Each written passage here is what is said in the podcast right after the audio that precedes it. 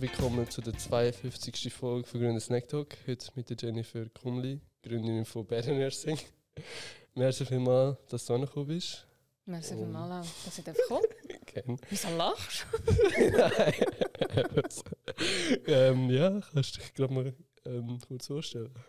Ja, du hast ja schon einiges gesagt. Mein Name ist Jennifer Kumli, bin 34, wohne in Wetzikon, Zürich Oberland, zusammen mit meinem Partner und meinem vierjährigen Sohn.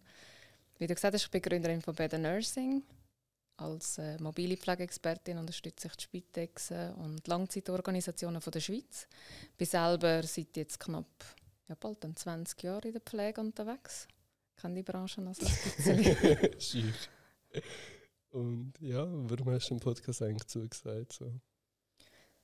Ich bin auf den Podcast gestoßen, wie du auf LinkedIn Videos von ja, bereits äh, gewissen Episoden ähm, postet hast von Leuten, die ich auch schon kennengelernt habe und die gelesen habe und mich glaub, mit dir vernetzt habe und dann im Gespräch ja, hast du mich auch gefragt und ich habe gefunden, ja, why not? Ich habe selber auch einen Podcast und bin schon mal an deiner Stelle am Sitzen. Ich finde es dann noch spannend, auch halt dann äh, ja, mal etwas können erzählen Du würdest definitiv relativ viel können erzählen ähm, Ja, fangen wir mal an, gerade mit der ersten Frage. Wie gut bist du so in der Schule gewesen? ist noch schwierig. Ich würde sagen, es hat ein Erlebnis gegeben, dass ich dann nicht mehr so gut in der Schule war. Und gleich aber geschafft habe, eigentlich von das Gefühl, ich bin dumm und ich kann gar nichts bis jetzt zum Masterabschluss.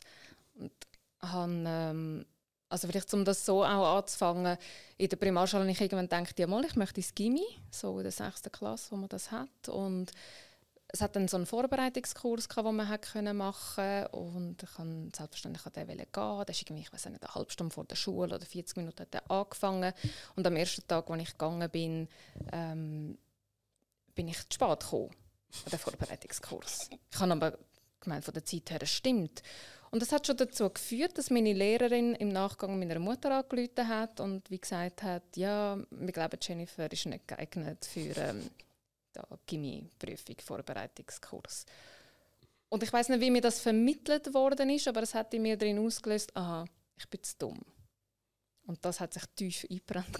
Oh Gott, wieso? Das hat sich, ja, ich, ich weiß es nicht, ich habe das glaube erst später auch realisiert. Ich habe dann ähm, in der Oberstufe, ich bin zwar CK-Schülerin also eigentlich äh, okay, ähm, hat aber Fächer gegeben, wo ich dann wie gefühlt habe, Mathe, äh, ich bin jetzt dumm. Also, ja, kann, kann man gar keine Mühe geben. Auch ähm, in der Schule dann in dem Sinn. Ich habe einfach gemacht, was nötig ist und ich glaube, es hat auch genügt. Mein Lehrer hat zwar mal mich dann abstufen ähm, in ZKB, aber meine Lehrerin hat wie gesagt, nein, sie, sie ist nicht blöd. Wenn sie nämlich will, dann kann sie schon. Es war einfach auch der Lehrer, der ist in jeder Stunde ausgerastet. Er hat in jeder Stunde angefangen umzuschreien. Und ich habe total, also ich meine, gerade in der Jugend, ich habe keinen Respekt vor so so, ich, ich habe nicht mal mein Mathebuch mitgenommen in die Schule. Weißt? Ich habe einfach ah, gefunden, so, weißt, was, wenn du dort vorne anfängst umzuschreien, nein, nicht mit mir, mache ich nicht mit. Da habe ich, wirklich, da habe ich sehr, sehr bockig da und er hat es irgendwann akzeptiert. Er hat mich gar nicht gefragt und hat einfach die ist einfach da und sitzt ihre Stunde ab. ja, und dann habe ich aber gleich eine Lehre gemacht, also als VG. Und habe dann gemerkt, hey, ich bin völlig unterfordert in der Schule. Also irgendwie alles fünfeinhalber und sechser. Aber es hat mich auch interessiert. Also ich bin auch wirklich ähm, im Fach dann drin gewesen und habe das auch easy in dem Sinne ja, gemacht. Und habe dann ja, so in dem Sinne die Schulzeit, also ich kann dann auch noch weiter erzählen, wie es dann weitergegangen ist. Ich habe dann irgendwann gefunden, mal, ich mache die HF weiter, also als diplomierte Pflegefachfrau. Und hat dann aber gleich, nachdem ich mich schon angemeldet habe, dann kann ich eines Morgens aufgestanden und habe gemerkt, ah, das mache ich nicht. Ich sage also. wieder alles ab. Ich weiß nicht, ich habe einfach wieder das Gefühl, also nein, ich brauche etwas, das mir mehr Türen öffnet, um vielleicht auch etwas anderes zu machen. Ich will nicht einfach so fix vorgelegte Schiene, weil ich jetzt Frage habe, heisst das jetzt, das ist der nächste Schritt, dass ich muss Diplomierte werden muss. Habe darum dann gefunden, okay, ich mache BMS ähm, zuerst sogar noch überlegt, mache ich Passarelle, wäre auch dort aufgenommen worden, habe dann aber gleich wieder gefunden, nein, noch mal zwei Jahre, und dann musst du gleich noch studieren und hast immer noch nichts. So. habe dann BMS aber gemacht und ich muss sagen, BMS ist, glaube eines der besten Jahre für mich gewesen. So Wieso? schulisch. Ja, weil ich glaube, sehr vieles, was ich vorher einen Knopf im Kopf hatte, habe können lösen und auch gemerkt habe, ich bin gar nicht dumm.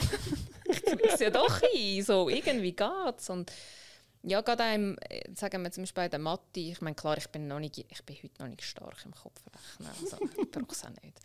In der Pflege brauchst du eh nur drei Sätze. So. ähm, aber ich habe dann wie so dort, äh, ja, einfach so wie gemerkt oder Selbstwirksamkeit erlebt, dass es sehr wohl geht, dass, dass der Glaubenssatz nicht stimmt, wo ich mir irgendwie dort, durch das Erlebnis dort aufgeschnappt habe. Dass ich sehr wohl fähig bin, dass ich sehr vieles aufholen kann, dass ich auch Freude habe an Sachen zum, zum Lernen. Und es ist einfach auch sehr, sehr viel gewesen. Also in einem Jahr BMS, wo man das aufholt, hat man so viel. Es Zeiten gegeben, wo man sieben Bücher gleichzeitig hat müssen lesen, verschiedene. Aber wenn du das wie mal gemacht hast und gemerkt hast, hey, das funktioniert ja sogar. das kann man sogar. Wow. Ähm, ja, dass ich dann gleich dann nach der BMS, ähm, also ich habe noch geschafft als, als VG auch, aber dann habe ich nachher den, dann den Bachelor gemacht. Dann gleich von der Mal, ich bin diplomierte Pflegefachperson, aber ich mache den Bachelor. Drei Jahre, weil auch dann habe ich mehr ähm, Optionen und ich habe gemerkt, alternative Hebammen, Physio oder Ergo sind jetzt nicht gerade die Jobs, die ähm, ich machen wollte, die man sonst auch gerade machen könnte. Ich habe immer wieder überlegt, ja, ich die Wirtschaft. Ähm, aber da hätte ich auch noch ein ganzes Jahr Praktikum müssen und das hat mich irgendwie dann auch nicht so äh, angemacht. Ähm, ja, habe dann den Bachelor gemacht in der Pflege. Auch dort, ja, ist voll okay gewesen. Also weißt, ich bin nicht überfordert, aber auch nicht unterfordert gewesen. Es war gut gewesen. Ähm, ja, sind auch dann drei Jahre Vollzeit. Dann auch wieder geschafft und dann noch den Master gemacht und im 2018 abgeschlossen. Und auch dort muss ich sagen, das ist etwas vom Besten, was ich machen in der ganzen Schul- und Studienzeit. So der Master. Ich finde nicht nur den Inhalt, den du lernst, sondern was es mit dir als Person auch macht, dass du so etwas machst, ist für mich mega toll gewesen. Was hat es so mit dir als Person gemacht? Ich glaube, es hat mich sehr viel weiterentwickelt. Also wirklich auch als Person, als, als Mensch hat es mich weitergebracht, meine Denkweise hat es verändert. Ähm, ja, du lernst halt auch durch den Amount von Sachen, die du musst machen musst. Also ich meine, ich mag mich noch erinnern, Statistiken, Vorlesungen, ich habe das Gefühl, noch weitere fünf Minuten, wenn jetzt dann nicht bald Pause ist und ich gehe vom vom Stuhl oben runter. Weil ich so hoch konzentriert am Zuhören war, aber gleich immer gemerkt habe, okay, es funktioniert dann nachher, ich kann es irgendwie auch anwenden. Und gerade habe ich gemerkt im Master, aha, ich muss nicht mehr wie früher im Bachelor das Gefühl, du lernst alles mit Kärtchen auswendig, oder? So, ja, auswendig, nachher durchs Hirn wieder lernen, weil das nächste musst du lernen, oder so. Und ich habe gemerkt, ah, nein, im Masterstudium, ich sitze an, ich bin im Unterricht, ich bin präsent und ich habe es begriffen und ich muss nachher nicht mehr lernen. Ich habe es einfach begriffen und kann auch Prüfungen machen direkt. Und ich glaube, das ja, bringt schon viel so als Person auch. Je mehr, es ist nicht einfacher, wenn man mehr weiß. Ich finde, je mehr man weiß, auch gerade in der Pflege, desto schwieriger wird es, weil man auch mehr Zusammenhänge sieht und Komplexität mehr erkennt. Aber das macht es auch umso spannender. Ich würde erstmal sagen, wir gehen wieder zurück. Ja. Wieso hast du dich überhaupt für eine Frage entschieden? Das ist eine sehr gute Frage. Ich habe mich in diesem Alter, ich meine, sorry, ich habe so nicht gewusst, was ich machen soll. Ich weiß nicht, ich bin schnuppern als äh, Coiffeuse. Mein Vater hat dann gefunden, oh, ist sicher nicht Coiffeuse. so. Verdienst ja nichts. Gar nicht. So, okay, wenn ich in Detailhandel und er hat dann eigentlich gefunden, komm, geh doch in die Pflege. Das ist so ein dankbarer Beruf. Und ja, eben, da man in dem Alter einfach nicht weiß, was, was man will, bin ich dann auch schnuppern gegangen und habe dann müssen sagen, Moll. Das hat mir eigentlich sehr, sehr zugesagt. Und es ist auch dort, ich bin einer der ersten VGs, gewesen, ich glaube, der zweite oder dritte ähm, Lehrgang, was es überhaupt gegeben hat. Vorher musste man ja noch zuerst bis 18 die Zeit überbrücken und hat erst dann können, ähm, in die Pflege gehen mit dem DN1 noch äh, dazu mal. Darum habe ich dann gefunden, Moll ist eigentlich eine gute Ausgangslage. Aber gleich war es auch so, gewesen, mein Vater ist selber ähm, Gründer, also hat äh, eine Firma aufgebaut. Die Firma ist immer das Thema am Tisch gewesen, beim Essen. Und mein ähm, 14 Monate jüngerer Bruder, der ist, ähm, er hat keine Lehrstelle gefunden und ist dann, es ist dann eine geschaffen worden in der Firma von meinem Vater für ihn. Er ist auch heute noch tätig und mein Bruder ist auch heute äh, der CEO von dieser Firma. Aber das hat mich dann doch auch noch also recht lang beschäftigt, dass ich das Gefühl hatte, wow, bin ich jetzt das falsche Geschlecht, dass ich nicht in die Firma rein kann. Kann er das schon? Wieso komme ich dort nicht rein als Tochter? Ist schon auch noch, also sagen wir, ist immer noch ein grosses Trigger-Thema, bis ich dann selber gefunden ich mache einfach mein eigenes Ding. also, ja, wieso auf etwas warten, was nicht passieren will, macht dein eigenes Ding. Und wann ist so der Knopf so wieder weggegangen? Welcher Knopf jetzt? Von Also- so, ich mache jetzt mein eigenes Ding und ignoriere es sozusagen. Ja, noch nicht so lange her.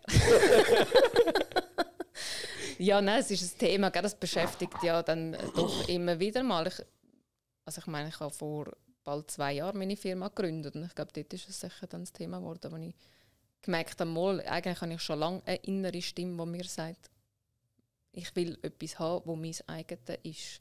Und dem auch wirklich nachgehen. Aber da sind wir jetzt auch schon zu weit voraus, Ja. weil es hat auch etwas dazu geführt, dass ich überhaupt eine Krise, dass ich überhaupt zu, der, zu dieser Stimme wieder Zugang gefunden habe, was die Stimme in mir drin gesagt hat. Und jetzt wieder, wieder zurück.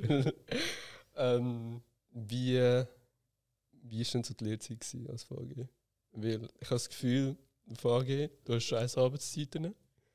Ähm, ich weiß gar nicht, Lohn ist so mittelmäßig für das, was du leistest.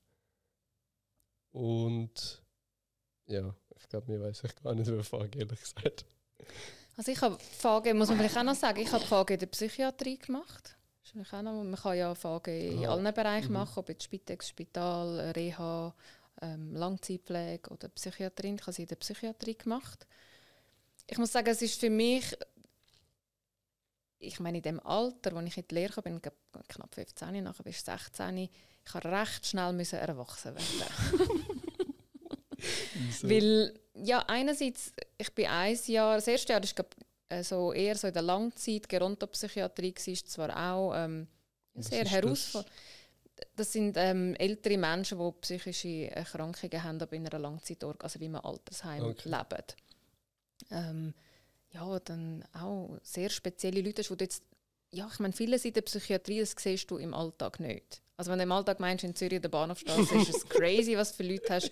Die Psychiatrie ist ganz anders.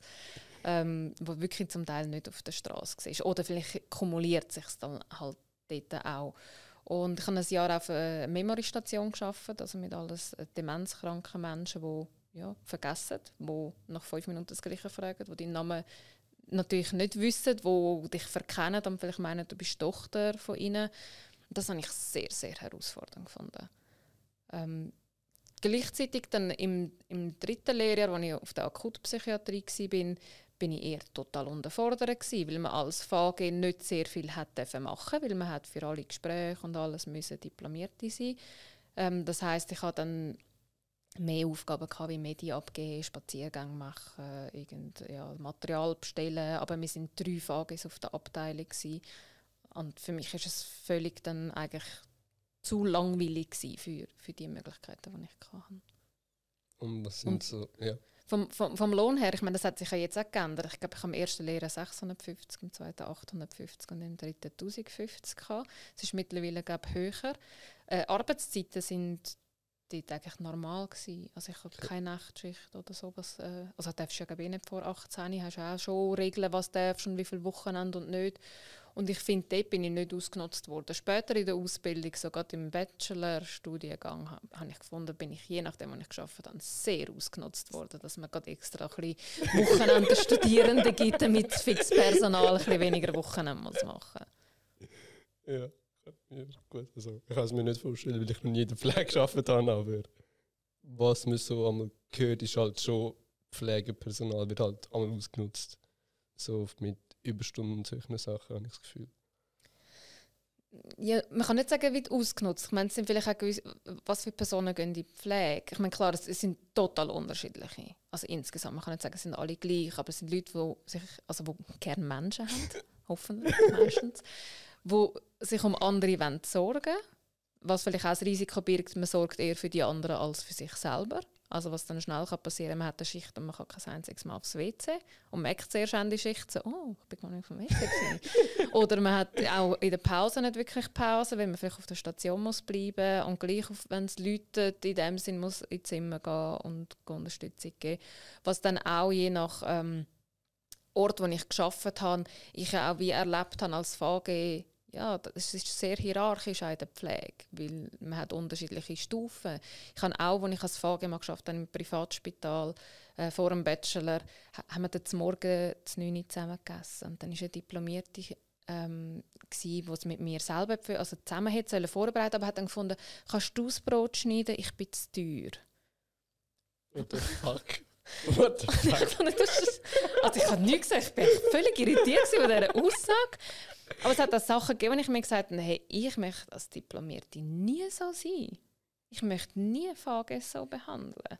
Es hat jeder, ich meine, klar seine Aufgaben und ja, man muss es halt sehr irgendwie auch zum Teil fragmentieren. Ja, und gleich ähm, braucht es alle, weil sonst wird das Gesundheitssystem und Pflege einfach, also ja, sonst wird es ja, sonst ziemlich viel Hops gehen, ja. Und Du hast nach deiner Lehre, also du hast BM erst nach deiner Lehre gemacht, in dem Fall, oder? Ja, voll. Und hast du dazwischen, äh, dazwischen noch geschafft oder hast du gerade direkt nach der VG-Lehre BM angehängt? Ich glaube, ich, ich bin mir gar nicht mehr sicher. Ich, ich glaube, ich habe zuerst geschafft das Jahr und dann BMS gemacht und dann nochmal geschafft und dann den Bachelor. Ich müsste mal ein CV anschauen. Ich bin nicht ganz sicher von der, von der Reihenfolge her. Aber ich habe, äh, wie, also ich habe noch geschafft als Frage sicher ein Jahr, bevor ich dann neues Studium bin. Und BMS habe ich auch in einem Jahr Vollzeit ähm, gemacht. Ja. Und wieso hast du dich dann für ähm, BMS entschieden und nicht für eine HF-Ausbildung? Ja, also wie ich schon angedeutet habe, ich habe zuerst gedacht, der normale Weg ist die HF und ich melde mich für die HF an und habe dann das abgesagt. Genauso wie ich Passarelle mich angemeldet habe und dann auch gefunden habe, also mich wieder abgemeldet habe und gefunden habe, nein, ich mache Passarelle doch nicht. also, wiederholende Muster. ähm, Von wo kommt das dann? So anmelden und dann wieder ab? Ich, ich weiß nicht, das war wirklich nur dort. Gewesen. Ich bin sonst gar nicht die, was ich, äh, ich, bin, ich kann Sachen auch sehr gut durchziehen, so ist es nicht. Ähm, ja, ich weiß nicht. Es ist mehr, ich meine, auch wenn man es heute anschaut, es gibt viele HFs, die sehr unsicher sind. Wieso mache ich eine HF? Sollte ich nicht gerade eine Bachelor-Ausbildung machen? Ähm, es gibt auch HFs, die machen nachher noch den Bachelor und können dann verkürzt machen, glaube ich, in zwei Jahren, zweieinhalb Jahren. Genau, aber es ist wie so, ich habe einfach gefunden, mit der Möglichkeit an eine Fachhochschule zu gehen, habe ich einfach mehr Möglichkeiten nachher, als wenn ich eine HF habe. Ich finde, eine HF ist auch tertiär, aber es wird dann wie, die Möglichkeiten sind einfach für mich grösser gewesen. So. Mit meinem Bachelor? Ja, wir nachher, hat schon gleich, also wir haben auch jemanden im Studium, die hat den Bachelor gemacht in der Pflege, wie sie gefunden hat, nachher möchte sie das Medizinstudium noch machen. Also auch das kannst du dann, aber als HF kannst du das nicht, weil du musst gleich zuerst mm, noch den Bachelor machen. Und ich habe auch ähm, eine liebe Kollegin wieder getroffen. Wir haben zusammen die VG-Ausbildung gemacht, sind in der Schule zusammen und haben uns dann im Master wieder getroffen. Und sie hat eigentlich den Weg gemacht über VG und dann die HF und dann den Bachelor und dann den Master. Und ich habe meinen Weg etwas anders gemacht und wir haben uns am gleichen Ort wieder getroffen. Also es ist wie so, es gibt verschiedene Wege, wo man kann gehen kann. Aber wir sind der Pflege treu geblieben, muss man dazu sagen. Ja. Und wieso bist du dem Pflege treu geblieben? Ich, ha, ich bin immer in dieser Schiene die, drin. Gewesen. Also, ich meine, klar hat es auch Momente bei mir gegeben, wo ich gefunden habe, ich schmeiße es alles hin und ich will das anders. Oder ja, wie kann ich irgendwie bei der Firma von meinem Vater einsteigen? Und gleich hat es auch dort immer geheißen, ja nein, du bist woanders ein bisschen mehr wert. Wie irgendwie, ja, so, du hast doch dort den Weg schon gemacht, was willst jetzt du da im Büro irgendwie disponieren? Oder pff, das entspricht doch gar nicht dem, was du eigentlich kannst und machen willst. Ja, ich habe auch mal die Stellenvermittlung mal mir irgendwann, ich glaube, als Frage angeschaut, aber dann gemerkt, nein, das ist gar nicht, nein. Also schlussendlich habe ich mich immer wieder, obwohl es nicht einfach ist, obwohl es ein sehr ein harter Job ist, körperlich wie psychisch, mich trotzdem immer wieder dafür entschieden. Sollte dann die Lehre mit 18 anfangen? Und schon mit 15? Nicht unbedingt. Nein. Also ich glaube, ähm, das Alter ist gut. Ich finde gut, dass es auch direkt äh, machbar ist.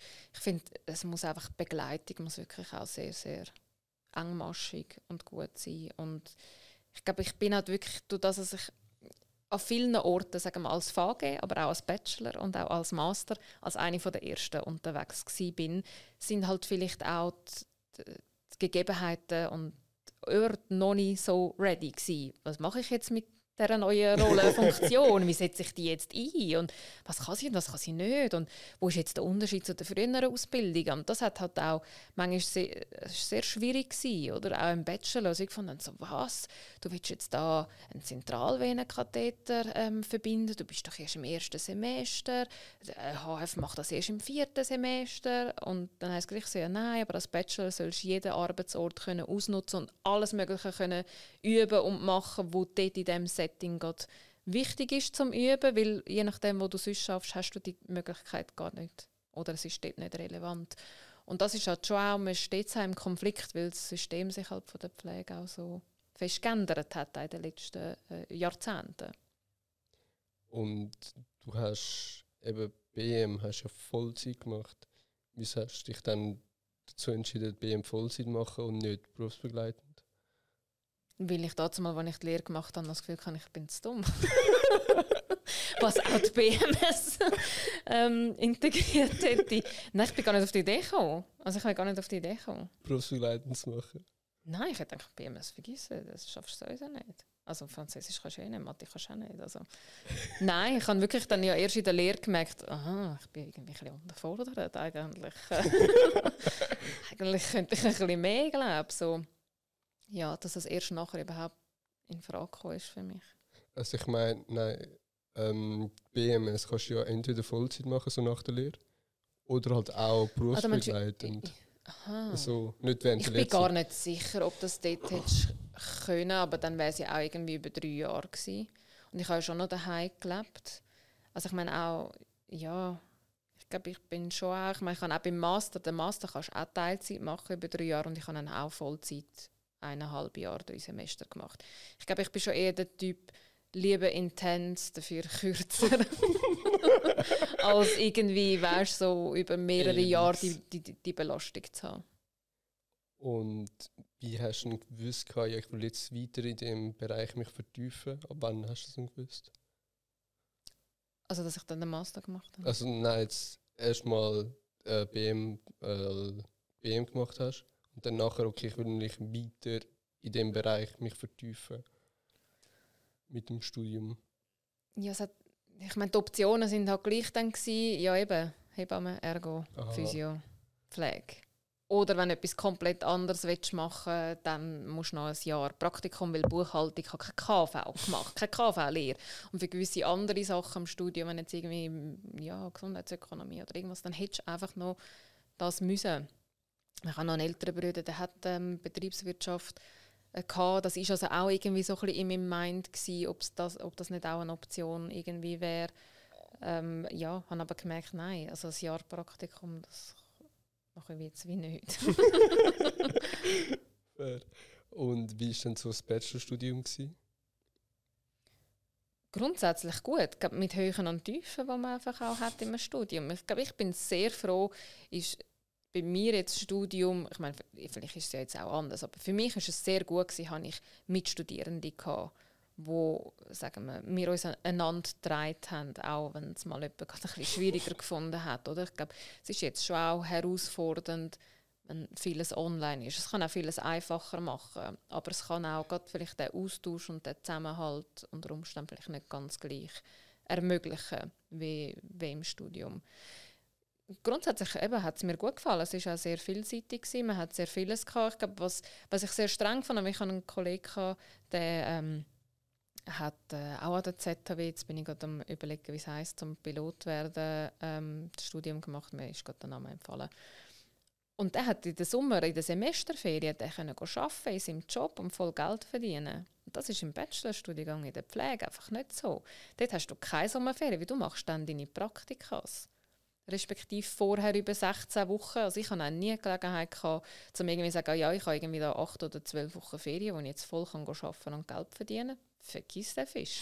Und im Bachelorstudiengang hast du halt dort auch keinen nicht fix Lohn bekommen. Oder ein HF hast du können angestellt werden in der Organisation, im Betrieb und dann hast du irgendwie 2000 Stutz pro Monat als Lohn bekommen, fix, ob du dann schaffst oder in der Schule mhm. bist.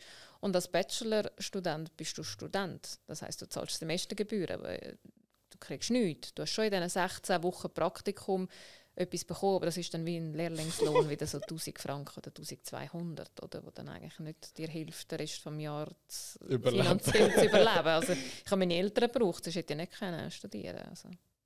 Also haben dich deine Eltern finanziell unterstützt? Ja. Und wie hoch sind denn die Semestergebühren? Gewesen? Ja, du fragst mich etwas. ich schätze so 890 Stutz pro Semester. Ja, und sie haben dann, ähm, sie haben dann glaub, gleich im Studium mir doch irgendwie noch 1000 Stutz pro Monat gegeben. Ja, wenn ich mich recht erinnere. Ich habe natürlich auch noch daheim gelebt, bin dann aber doch mit ähm, 20 ausgezogen. Mit meinem Freund ähm, zusammen. Ja, und dann hat er halt auch müssen mittragen, finanziell. so, ja. Und was hast du nicht so gut gefunden am Studium? Es hat zum Teil Veranstaltungen gegeben, wo ich das Gefühl hatte, wow, die Dozentin die liest eins zu eins Folien ab. Ich kann ja heimgehen Folien anschauen. also, das ist glaube mehr, also das war auch der Moment, wo ich aber auch meine Sachen gepackt und gegangen bin. Also, also. wenn ich gemerkt habe, wenn die Leute eins zu eins ablesen und mich wie nicht mitnehmen, dann hast du mich verloren. also dann schaue ich es wirklich lieber selber für mich an. Ähm, ich bin gar nicht sicher, was ist, was ich schwierig gefunden habe.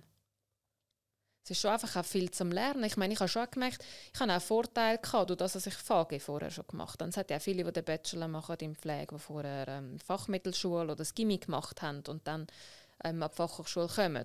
Das heißt, die, also die sind natürlich auch viel geübter im Lernen. Yeah. Aber gleich haben sie 40 Stunden für etwas müssen lernen, wenn ich vielleicht noch 20 Stunden haben müssen lernen, weil ich einfach schon sehr viel gelernt habe im Rahmen von der VG-Ausbildung. Ähm, das ist mir natürlich, sagen wir auch ähm, gut gekommen.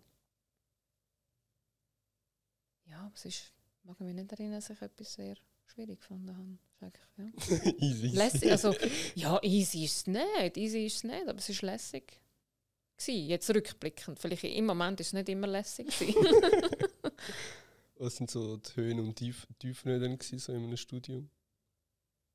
Jetzt bei Master und bei Bachelor? Ja, ist noch schwierig zu sagen. Die Höhen, ich meine, klar ist schön, wenn du Prüfungen gut verstanden hast. ähm, es war auch anders als in anderen Studiengängen, wo du erst irgendwie am Ende des Semesters alle Prüfungen und dann ähm, ja, geht die Hälfte von der Klasse raus oder vom Studium weg. Das hat es in der Pflege nicht gegeben. Also 100 Prozent, die reingekommen sind, sind 100 Prozent. Ah, Nein, also wenn, sind schon Leute gegangen. Manchmal sind schon etwa 10 Leute sind gegangen im ersten Jahr, aber die sind alle freiwillig gegangen, weil sie gemerkt haben, es ist nicht ihr ähm, Ding. Aber in der Regel bist du nicht rausgefallen. So, das hat eigentlich nicht. Wieso geht man auch nicht raus? Es braucht jede Pflegefachperson. Nein, ich weiß es nicht. Das sind jetzt vielleicht auch Unterstellungen. Aber ich glaube, die, die wirklich gegangen sind, sind alle selber freiwillig ähm, gegangen. Und ist, ach, das ist schon es ist eine Herausforderung. Du hast müssen lernen. Also, du kannst nicht dort sitzen und nichts machen. Das funktioniert schon nicht. Also, aber ähm, in der Regel sind die Leute schon am Bestehen. Oder die sind halt wirklich noch drin, was sie auch wollen. Und wieso hast du dann gesagt, okay, ich will jetzt noch einen Master? Also, erstens, wieso hast du noch einen Master und zweitens, warum bist du an ZHW? Warum ich den Master will? Ich habe einfach gemerkt, auch nach dem Bachelor, ich habe überall irgendwie gefühlt mehr als 100% gegeben. Also ich habe 100% geschafft, aber ich habe das Gefühl, mein Einsatz muss jetzt auch als Bachelor mehr sein als als HF. Ich muss ja mich beweisen, dass ich ein Bachelor bin und dass ich, ja, als, es hat auch zu meiner Zeit noch geheißen, wenn du einen Bachelor machst, dann kriegst du auch schnell eine Zusatzfunktion als Fachexpertin und so. Und das ist eine Fachexpertin? Dass du einfach wie, sagen wir, fachlich wie noch im Team eine Spezialrolle hast und dann fachliche Inputs gibst. Ähm, ja, oder wieso einfach mehr noch dazu als Aufgabe hast, so in der Qualität oder ähm, in fachlichen Themen. Und ähm, ich bin gar nicht sicher, ich hatte jemand anders, als ich noch im Spital dann gearbeitet habe, wo der Weg gegangen ist. Ich kann aber auch, ich muss auch sagen, es hat sicher auch Gründe, dass ich gefunden habe, wir machen Nachtschichten zum Arbeiten. Wir machen auch die Wochenende zum Arbeiten. Und wenn ich sehe, dass es Möglichkeiten gibt, wo Pflegeexpertinnen sind, die haben manchmal ein mehr Freiheiten zum Wählen, wie sie arbeiten wollen. Oder sie sind übergeordnet und arbeiten zum Teil dann Montag bis Freitag. Oder gehen in andere Funktionen, gehen in Leitungsfunktionen und dann hast du auch nicht mehr ganz die Arbeitszeit. Und ich habe einfach gemerkt, mir hat es gesundheitlich. Ich habe Zeiten, kann ich fast jede zweite Schicht Migräne kann. Also jeden zweiten Tag mit Migräne heim bin. Also einfach, mein Körper hat das nicht vertreibt, der Stress. Das habe ich erst später realisiert. Ich habe gemerkt, es hat mir unheimlich auf die Stimmung geschlagen. Ich glaube, ich bin zum Teil unausstehlich in der Zeit vom Spital. Weil ich einfach, ja, das ist einfach ist nicht, ist nicht unbedingt dann nur gesund, wenn du dann auch so viele Migräne daraus rauskriegst. Und welche Menschen haben es denn gespürt? So, das, das ja, ich muss dich fragen, wie wir geschafft haben dort. ähm, ja, also ich nehme an, am Teammitglieder haben es dann vielleicht abgekriegt. Aber natürlich, also in, in Masse. Also eben, weil ich musst auch, als Pflegende musst du auch sehr viel können unterdrücken Und das ist nicht nur gut, wenn man auch Sachen und muss abschlucken, wenn man Sachen hört und einfach mal muss vielleicht schnell Zähne zusammenbeissen oder so. Aber eben, es entladet sich dann vielleicht wieder anders wie irgendwie im Körper oder so. Ähm, du hast noch gefragt wegen der ZHW, wieso habe ich mich für die ZHW entschieden? Ich habe dort den Bachelor gemacht. Für mich ist wie klar, ich mache den Master auch an der ZHW. Und das war noch cool. Gewesen. Als ich den Master gemacht habe, war es nicht nur die ZHW, gewesen, sondern der BFH, also Bern plus St. Gallen, sind, es war zusammengeschlossen. Gewesen. Es war ein Master, der über alle drei Fachhochschulen war. Das hat aber auch geheißen, ich jede Woche müssen hier und her chatten. Also, Zwischen Bern und St. Gallen und, und Vinti. Vinti. Ah, Dafür bist du nachher vernetzt mit der ganzen Deutschschweiz. Pretty much. Kenne ja. wahrscheinlich relativ viel Pflegekräfte von der Schweiz. Ja, also dann auch wirklich Pflegeexpertinnen. Dann, ja.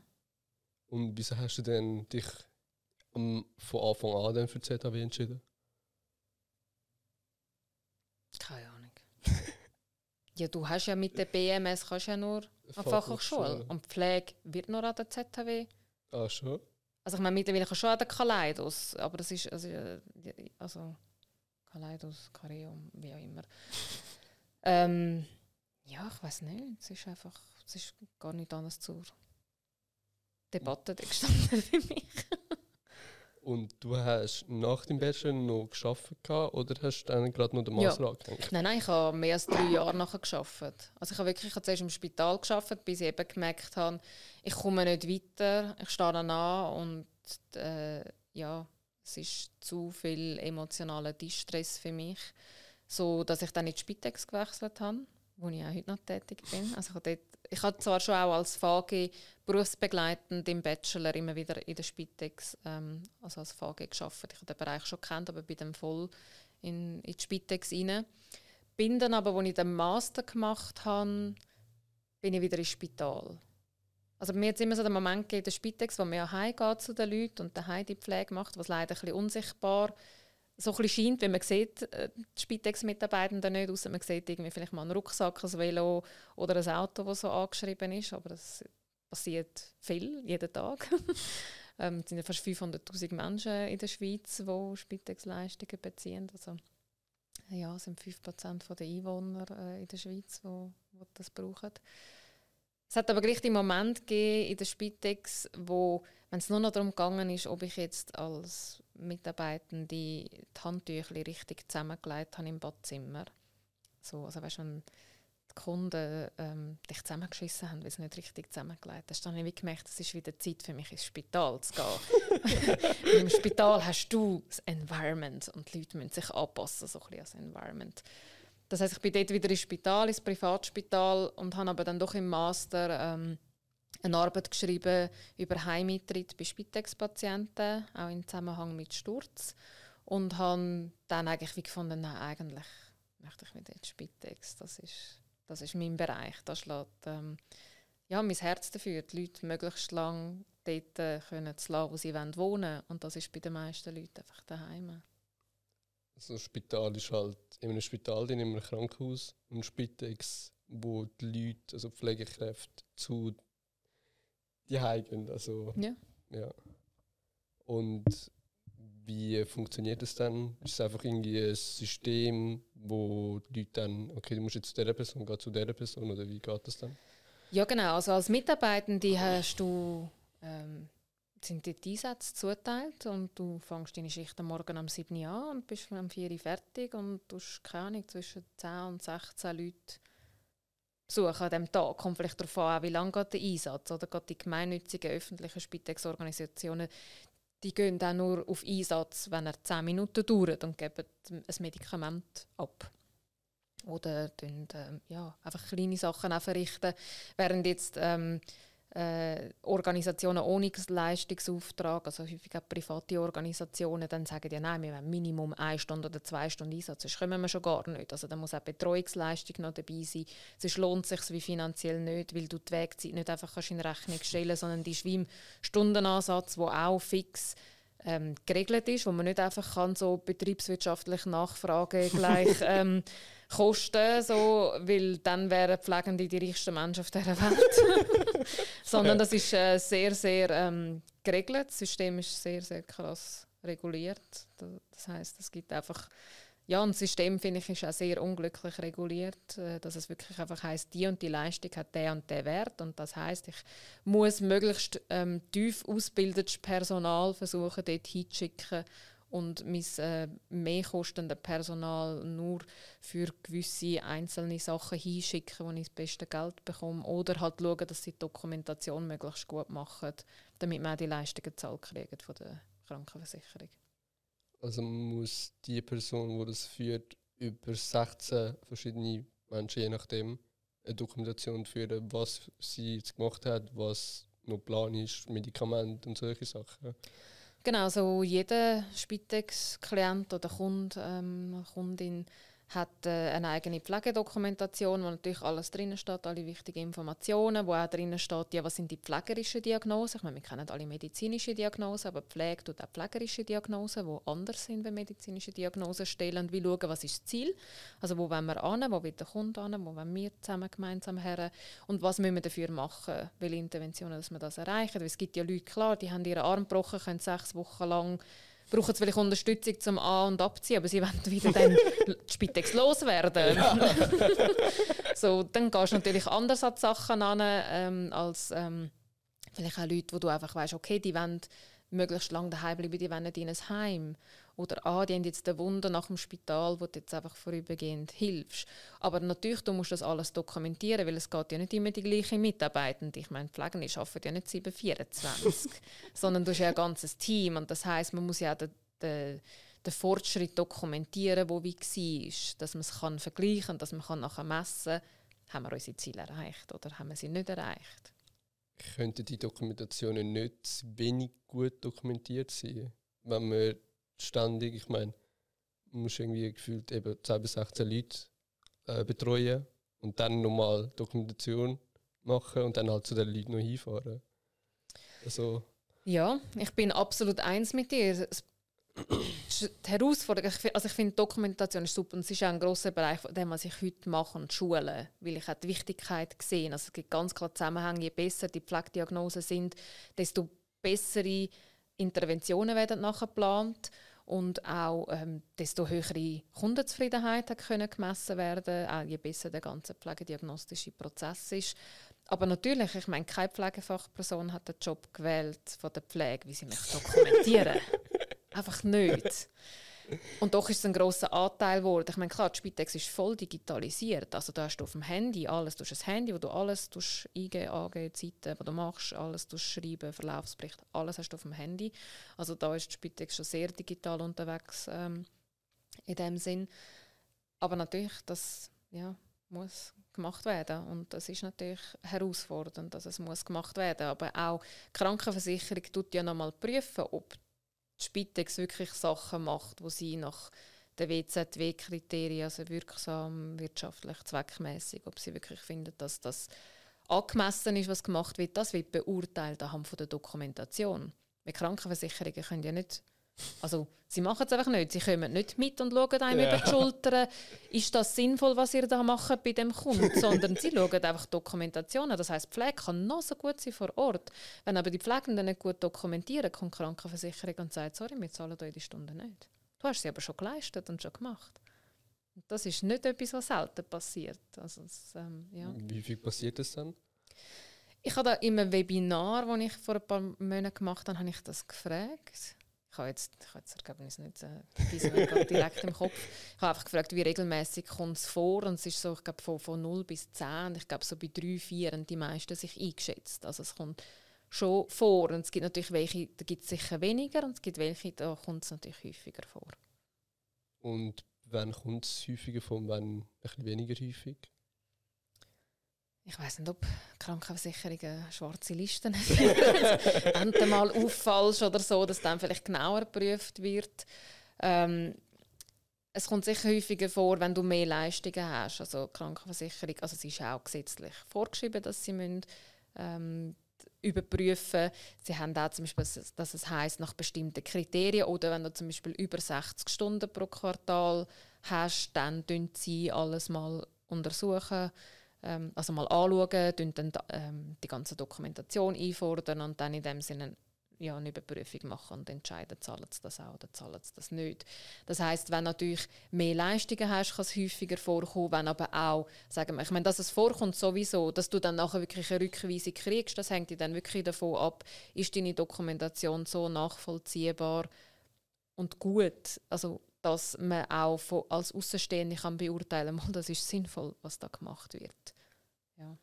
Also das ist nicht wie so eine Art Over, also das ist nicht, dass man nicht zu viel macht, aber auch nicht zu wenig, sondern dass es jetzt genau für den Fall zu lange und dann halt, das zahlt man dann halt, je nachdem.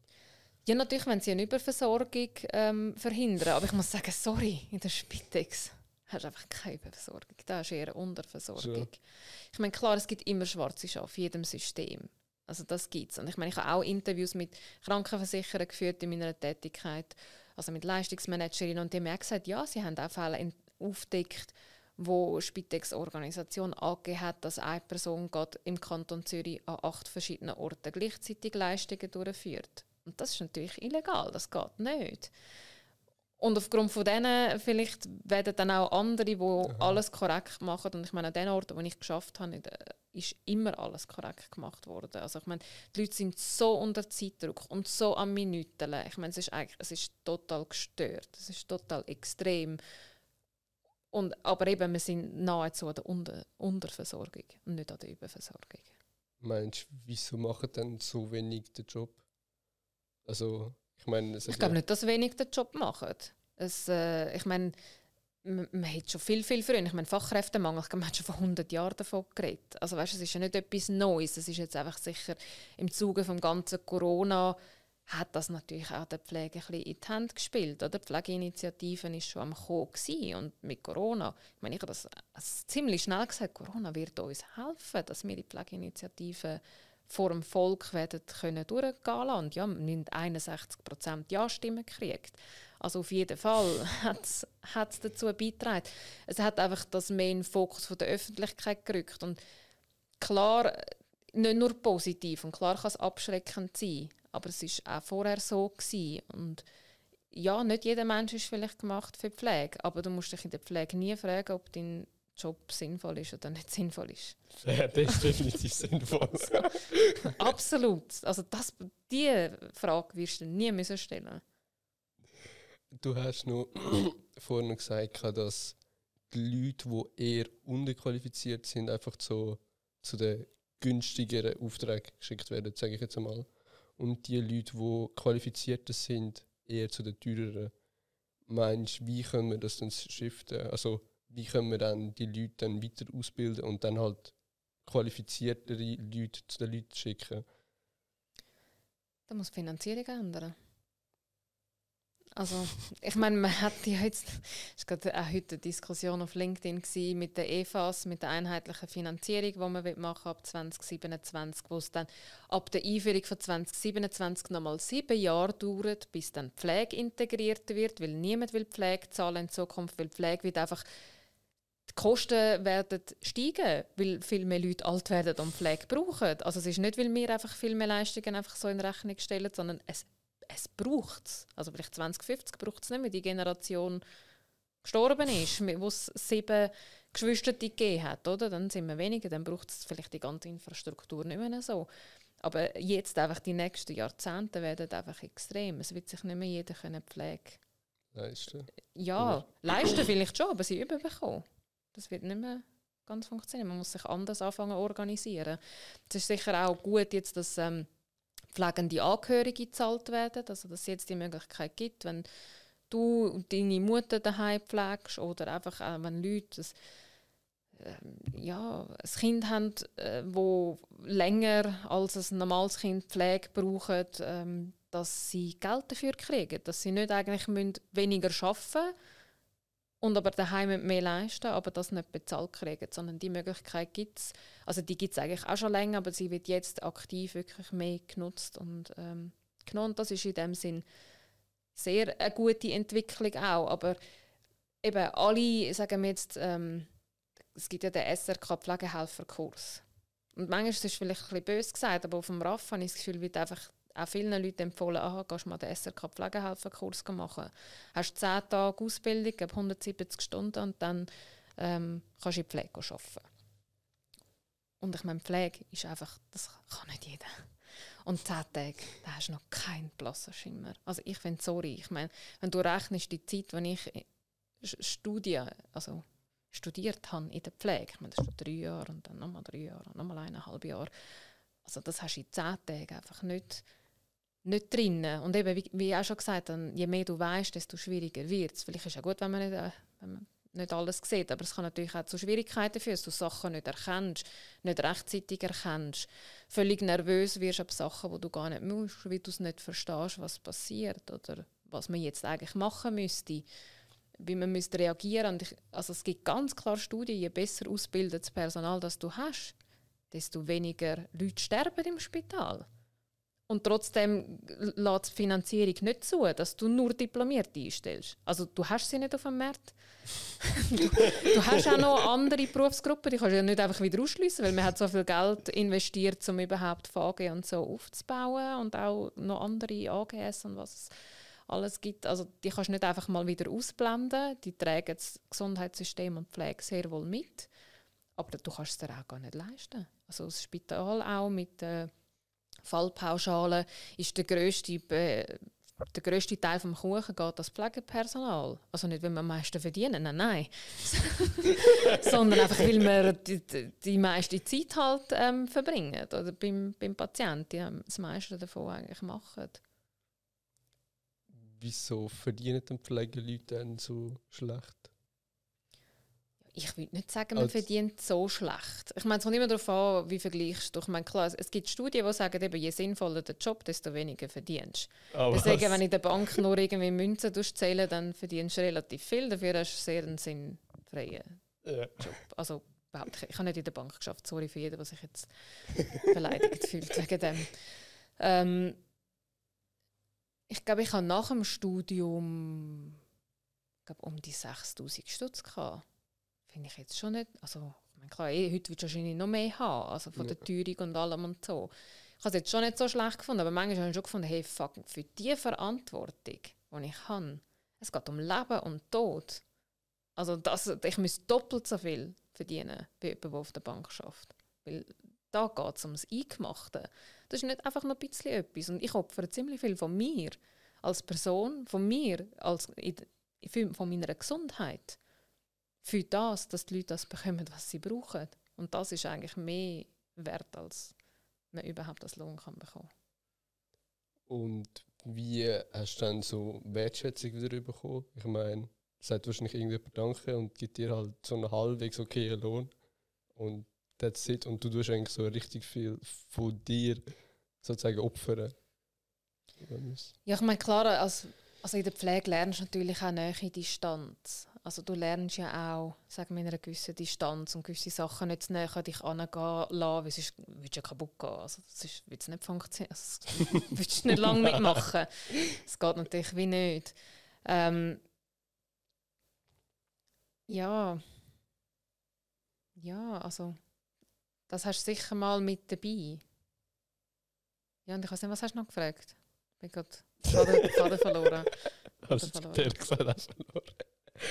ähm, was mich auch noch, was ich auch noch gesehen habe, du hast noch irgendwie Workshadow in, Amerika gemacht. Ja, voll. Das war jetzt gerade komplett etwas anderes. Ja, aber das ist mega cool. Also es war ein Masterstudium. Gewesen. Ein Masterstudium, ich meine, es sind auch Möglichkeiten, wo man muss sagen, wow, wir sind einfach noch in der Babyschuhe in der Schweiz.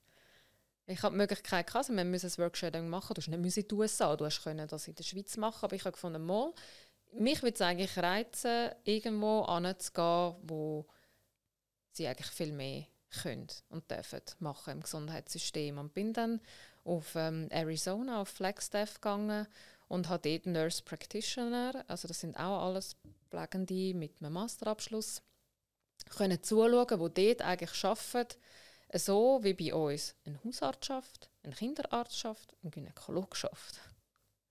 Also wirklich, die in der Praxis arbeiten, die ihre Appointments haben, die Medikamente verschreiben, alle Medikamente. Und nur noch, sagen wir, sehr gezielt, sehr komplexe Fälle wirklich an Mediziner dann in dem Sinn gehen. Aber wirklich auch gesehen, wie die ganzen zum Beispiel gynäkologischen Erstuntersuchungen, also wiederholt, Abstrich, weiss, da kann nicht äh, Spiralen einsetzen, rausnehmen, aber auch ähm, die ganzen Kinderuntersuchungen habe ich gesehen, die man macht äh, in jedem gewissen Alter, wo auch Nurse Practitioner macht. Ich habe HIV Nurse Practitioner gesehen, habe Psychiatrie Nurse Practitioner gesehen. Ja, die haben die ganzen HIV-Medikamente eingestellt und angeschaut mit den Leuten, auch psychiatrisch alles medikamentös eingestellt und angeschaut. Eben Leistung gemacht in jedem Alter, von klein bis alt, hausärztlich, was der Hausarzt bei uns macht, wo auch sehr viele ja Bagatellen sind, wo einfach Leute können verkälten, ich brauche ein Zeugnis, bla bla bla. Alles durch die Nurse Practitioner. Das habe ich schon sehr, sehr eindrücklich gefunden. Ich meine, auch dort haben sie ein Problem, dass sie sagen, ja, ich meine, klar, ähm, ein Nurse Practitioner kriegt irgendwie 150.000 ähm, Dollar pro Jahr, aber ja, ein Arzt kriegt das Doppelte in dem Sinn. Und sie machen ja schon auch sehr, sehr ähm, viele Sachen. Aber ich habe es auch spannend gefunden. Ich habe dort eine kennengelernt, die gesagt hat, weißt, ich habe vor fünf, also es ist kurz vor der Pension sie hat gesagt, ich habe vor 50 Jahren angefangen. Ich habe mich einfach mal als Nurse Practitioner ausbilden lassen, aber es hat nirgendwo eine Stelle gegeben. Und sie hat einfach mal an 100 Ärzte ähm, Bewerbung geschickt, ob sie nicht irgendwo können als Nurse Practitioner arbeiten. Und ja, von 100 Ärzten hat einer ihr geantwortet. Und ich meine, als ich dann dort gesehen bin, und gesehen, wow, das ist mehr oder weniger eine Nurse Practitioner geleitete Organisation da. Also es hat auch eine riesige Entwicklung gegeben in den USA selber, ähm, was das angeht. Wenn ich muss sagen, eben in der Schweiz Medikamente verordnen, Pflege, boah, da hast du dann Gegenwind. Also da, das will wenn dann viele dann schon gar nicht. Also. Was, ist denn, sind denn sonst noch andere Unterschiede zwischen der Schweiz und Amerika? Ja, ich habe natürlich jetzt nicht die ganze USA gesehen, aber gerade auch die Nurse Practitioner. Ich meine, ich habe jetzt auch einige Kolleginnen, die arbeiten in der Hausärztepraxis und machen erste, also Erstversorgung. Es ist aber auch da immer noch so, dass, dass ähm, in den USA sind, ich habe es jetzt nicht in der Übersicht, es ist nicht in allen Staaten, sondern ich bin dort auch am Kongress, am Nurse Practitioner Kongress, wo man gesehen hat, welche Staaten sind schon voll autorisiert, also dass die Nurse Practitioner komplett selbstständig dürfen alles verordnen und an welchen Ort nicht. Und ich meine, da ist es auch so, ja, ein, ein Nurse Practitioner in der Schweiz, in der Hausärztepraxis, hat keinen Tarif, den sie abrechnen kann. Es, gibt's einfach, es gibt bis jetzt keine Tarife dafür. Das heißt, sie nimmt irgendeinen Tarif vom Arzt, aber tut nur die Hälfte von der Zeit verrechnen. Oder einfach noch einen gewissen Prozentansatz. Also es ist irgendwie so ein so, oh, so, So machen wir mal so ein. Zwischending, so, ah, wir sind weniger wert wie der Arzt. So, so. Aber ja, also es ist einfach ein etwas. So. Und es muss immer gleich noch der Arzt reinkommen und die Hand schütteln, sonst kann man es nicht verrechnen. Ah, Also wenigstens das muss man, oder man hat natürlich eine Rücksprache. Also ich finde so, es ist einfach auch, man gibt der Pflege in der Schweiz, oh, das ist auch, also ich meine, die Schweiz ist in gewissen Bereichen, muss man sagen, im Vergleich zu Deutschland und Österreich natürlich schon viel, viel weiter, obwohl ich jetzt gleich das Gefühl habe, wir sind noch in den Babyschuhen. Sind wir in gewissen Bereichen natürlich auch schon wieder viel, viel weiter wie andere. Ähm, nichtsdestotrotz sind wir einfach noch lange nicht dort, wo wir auch könnten sein, weil es noch sehr viele gerade sagen wir jetzt politisch, Finanz, äh, andere Professionen, wo vielleicht einfach nicht ähm, Pflege als so wichtig erachtet, wie sie ist. oder einfach möchte leben und dort behalten, wo sie ist. Ja. Und Pflege ist sich häufig auch selber nicht einig. Und ich meine, wenn man sich als Berufsgruppe selber nicht einig ist, wie kann... Ja, jetzt schon vorne anstehen. Ja, wird es natürlich schwierig. Wieso ist man dann selber nicht einig? Du hast in der Pflege auch die verschiedenen Professionen, verschiedene Hierarchien. Also ich meine, Pflege ist auch so groß. Es ist so eine grosse Berufsgruppe. Längst nicht alle Pflegenden sind auch politisch, berufspolitisch engagiert. Also ich meine, du hast bei den Ärzten hast du die FMH und ich würde sagen, alle Ärzte sind in der FMH, also im Verband auch von den Ärzten. Bei den Pflegenden ist das noch längst nicht so. Also ich glaube, man hat auch nur dann eine Stimme, wenn man sich auch zusammentut und engagiert. Das bringt nicht zu jammern. Wenn du einfach nur jammerst, machst du einfach eine schlechte Stimmung. Aber dann nutzt doch das Jammern und nutzt die Energie, wandle sie um und engagiere dich berufspolitisch. Mach etwas. Ähm, ja, zeig auch anderen, was du machst. Erkläre anderen, was du machst im Job. Weil ich glaube, viele von außen verstehen gar nicht, ja, was macht dann Pflege dann konkret. Also das kann man, wenn man nicht selber Patient war oder Angehörige hat, die im System Patient, Patientin waren, kannst du gar nicht richtig nachvollziehen. Also, ja. Und das machst du im Fall genau mit Better Nursing? Nein. ja, nein. Ja, nein. nein, anders. anders. Ich mache mit Better Nursing viel mehr und anders. Ähm, berufspolitisch klar, ich und die Leute auch immer motivieren, machen weiter, machen weiter Ausbildung. Warum, ja, warum fahren bleiben? Warum machst du nicht weiter? Was, wie sehen die Pläne aus? Ähm, ich habe mich berufspolitisch auch sehr lange engagiert. Ich war im Vorstand vom, vom SBK, bin Delegierte. Gewesen. Bin jetzt nicht mehr drin, bin aber sehr im Verein für Pflegewissenschaft auch engagiert, äh, gerade im Bereich auch Spitex. Bin auch vielen Orten engagiert, aber ich kann es nicht jemand anderem aufzwingen. Ich glaube, jeder selber muss schauen, hat er Kapazitäten, hat er Lust, sich zu engagieren, weil es ist auch freiwillig. Also, ja, du musst ja die Zeit auch dafür ähm, aufopfern. Und Wieso hast du dann bei der Nursing den gegründet? Es war eigentlich nicht so geplant. Also ich bin ein bisschen drin hineingerührt worden, sanft. Von wem oder von was bist du dann hineingerührt worden? Sanft? Ja, also es war so, dass im 2021, als ich in der Spitex geschafft habe, ich bin dann Mutter geworden zwischenzeitlich ähm, es war ja die ganze Corona-Zeit. Ich habe mein Kind ähm, November, 20, äh, November 19, ich bis November 19 bekommen. Und am 20. im März haben wir das erste Mal Lockdown gehabt, oder wo die Regale plötzlich leer waren und so. Das heisst, ich habe auch lange Zeit ähm, allein müssen sein niemanden treffen, Großeltern nicht aufs Kind schauen, bevor ich zurückgekommen bin an meine Arbeitsstelle. ich bis zwei Wochen vorher nicht gewusst, darf jetzt mein Freund seinen Job reduzieren oder nicht. Wer schaut auf mein Kind? Ich will gerne wieder arbeiten, ich muss arbeiten. Es hat mich niemand ersetzt in dieser Zeit. Ich habe auch schlechtes Gewissen, dass ich so, also sechs Monate weg bin. Ähm, irgendwie, ich muss jetzt wieder da reinkommen. Und das hat aber schlussendlich dann nach einem Jahr dazu geführt, dass ich im 21. ein Burnout hatte.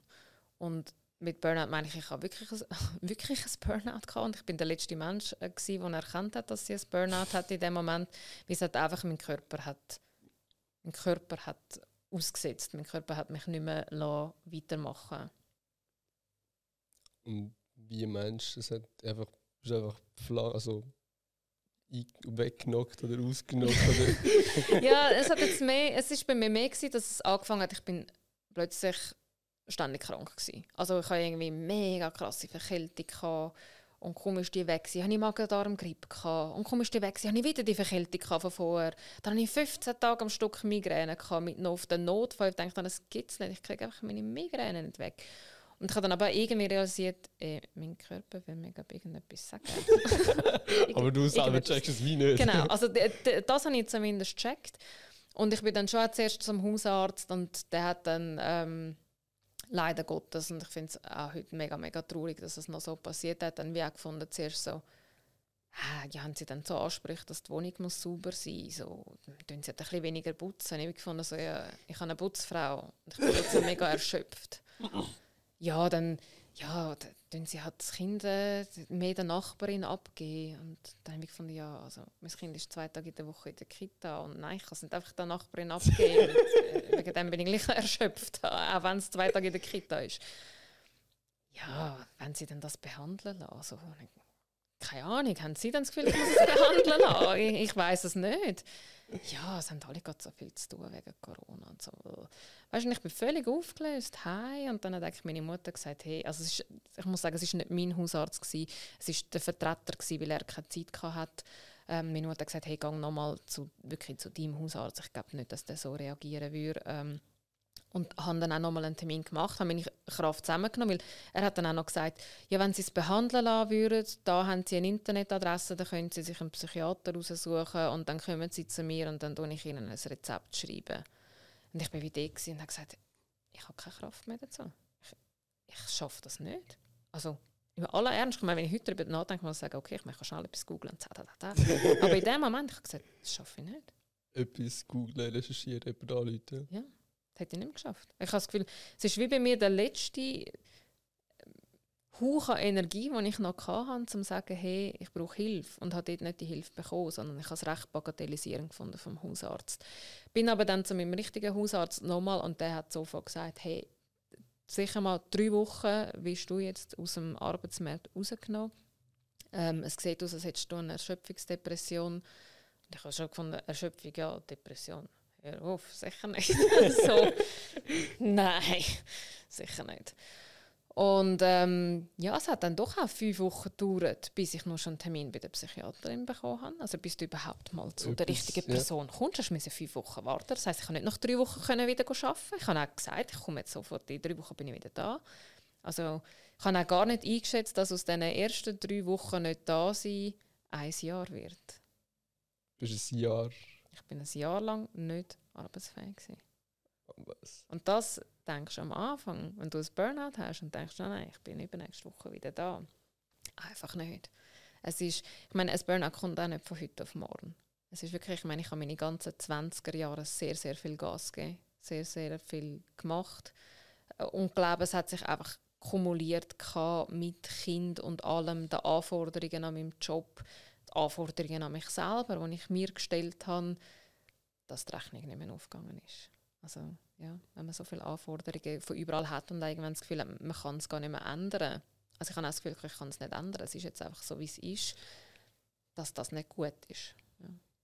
Aber ich finde es jetzt auch noch mega interessant. Du, du hast jetzt gerade selber gesagt, so ich und Depression oder ich und eben die Erschöpfungsdepressionen nicht. Also, du hast im Kopf gedacht, okay, ich kann das gar nicht haben. Aber dein Körper hat einfach auf allen Ebenen gefühlt ja. versagt. Ja. Also es ist mein Körper, der mir das gesagt hat und nicht mein Kopf. Weil in dem Moment, wo ich da war, habe ich gefunden, ich bin belastbar bis an den Himmel rauf. ich schaffe alles. Ich habe ganz sicher kein Burnout. Ganz sicher nicht.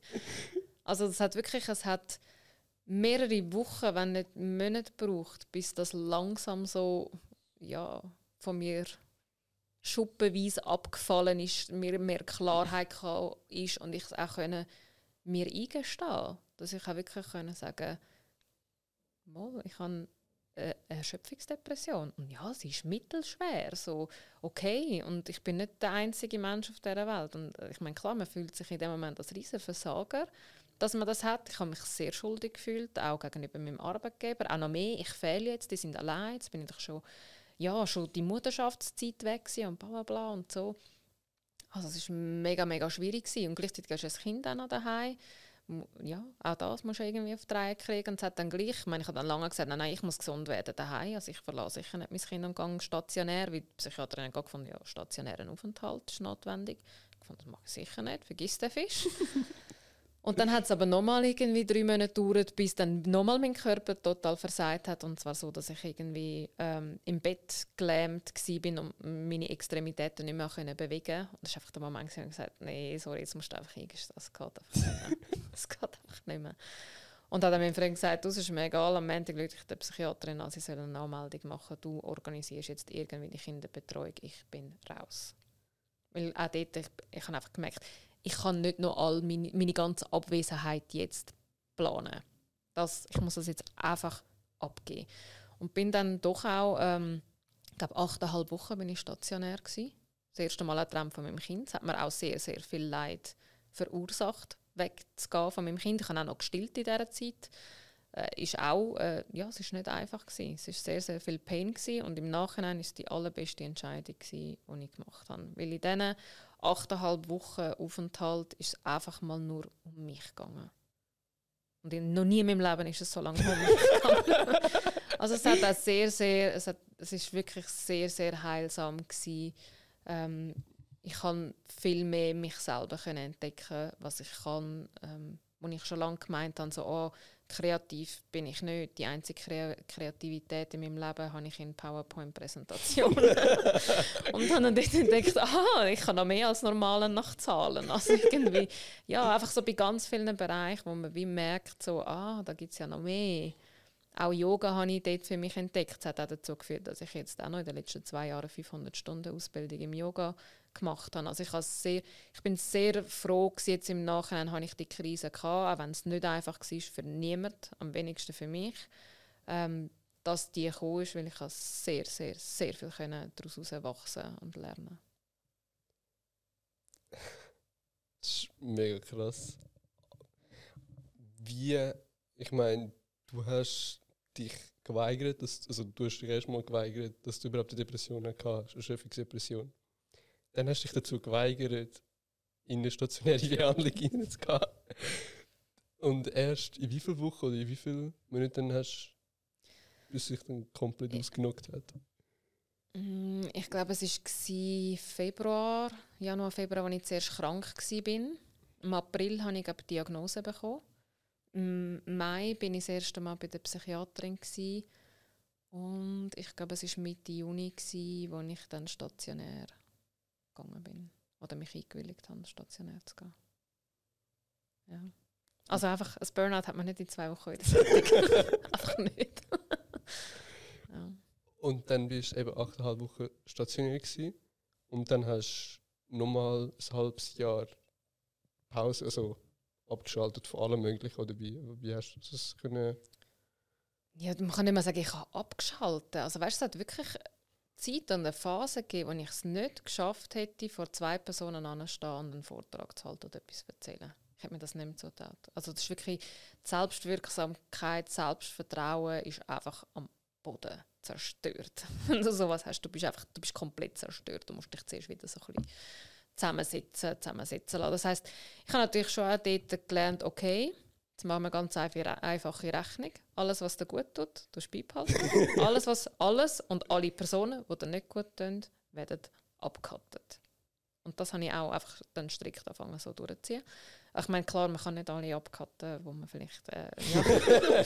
ähm, ja, genau. Also ich habe dann einfach dort reduziert oder angefangen zu vermeiden, wo es vielleicht einfach geht, ja, wo ich einfach gemerkt habe, es tut mir nicht gut, es geht wie jetzt nicht. Ich habe einfach Kapazität dazu nicht. Ich muss jetzt wirklich mal um mir selber Sorge haben, ähm, nicht immer nur den anderen um mich herum. Und ähm, ja, so ist das so wie, was macht man eigentlich so den ganzen Tag, wenn man stationär in der Psychiatrie ist? Also, ja.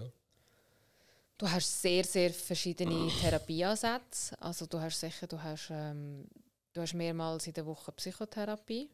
Ähm, bis zu dreimal habe ich dort also Ich muss auch sagen, ich bin noch privat, also ich bin eigentlich allgemein versichert, aber ich habe mich privat aufzahlen lassen oder selber pri den privaten Anteil zahlt. Weil du hast mehr ähm, Therapie und du hast auch ein Einzelzimmer. Und ich habe gefunden, hey, ich habe keine bald ein zwei- oder eineinhalbjähriges Kind daheim. Ich habe keine Nacht mehr durchgeschlafen. Ich meine, das ist wirklich, ich hatte auch einfach Schlaffolter gehabt, wenn du zum Teil siebenmal in der Nacht musst aufstehen zum, zum wieder stillen. Hat auch seinen Beitrag natürlich gehabt, dass, dass es mir so schlecht gegangen ist. Und ich habe gefunden, hey, mein Zweierzimmer, das ist jetzt einfach das Letzte, was ich brauche. Wenn, dann brauche ich jetzt einfach Schlaf. ich muss einfach wieder können schlafen. Ähm, Genau, also du hast sehr viele verschiedene Ansätze von eben dann Yoga, du hast auch theoretische Inputs, ähm, ja, wie du damit kannst umgehen und machen. Philosophie haben wir gehabt, was ich sehr spannend gefunden habe. Du hast äh, Sport, äh, eben Nordic Walking, Yoga, sonst irgendwie der Gruppensport. Du hast Musiktherapie, du hast Kunsttherapie, du hast Musik einzeln, auch Musikgruppen habe ich gehabt. Ähm, Qigong haben wir gehabt. Ähm, ja, du hast auch, äh, was haben wir noch gehabt? Akupunktur machen Dann hast du noch Shiatsu haben wir gehabt. Ja, Massage haben wir gehabt. Also du hast sehr, sehr viele Ansätze sagen wir, für den Körper und für den Geist, um dort können, ähm, ja, und es war wirklich auch eine Station für Burnout. Und man muss auch auseinandernehmen, Burnout ist nicht das Gleiche wie jetzt wirklich eine Depression. Wir haben auch gesagt, das ist klar, jemand, der eine Depression hat, der möchte möglichst wenig in seinem Programm. Der möchte eigentlich am Morgen nicht aufstehen, möglichst wenig. Mhm. Jemand, der ein Burnout hat, der hat Angst, wenn es Lücken hat in seinem Tagesprogramm. Der möchte eigentlich den ganzen Tag beschäftigt sein mit irgendetwas zu tun. Ich merke, ja, ich gehöre definitiv mehr zu dieser Sport. Ich muss irgendwie auch, ja, ich muss tun und wandeln etwas machen. und das ist eigentlich, ja, ich glaube, die verschiedenen Ansätze, da merkst du wieder auch, was sagt er zu und was sagt er auch vielleicht nicht so, was brauchst du mehr, was weniger. Und wirklich mehr zu dir selber wieder zurückfinden, zum merken, wer bist du als Person, was macht dich aus und was ist dir wichtig und was nicht und was sind deine Muster und warum sind die vielleicht so und wo darf man noch daran arbeiten. Wer bist du denn als Person? Ja, was für eine Frage.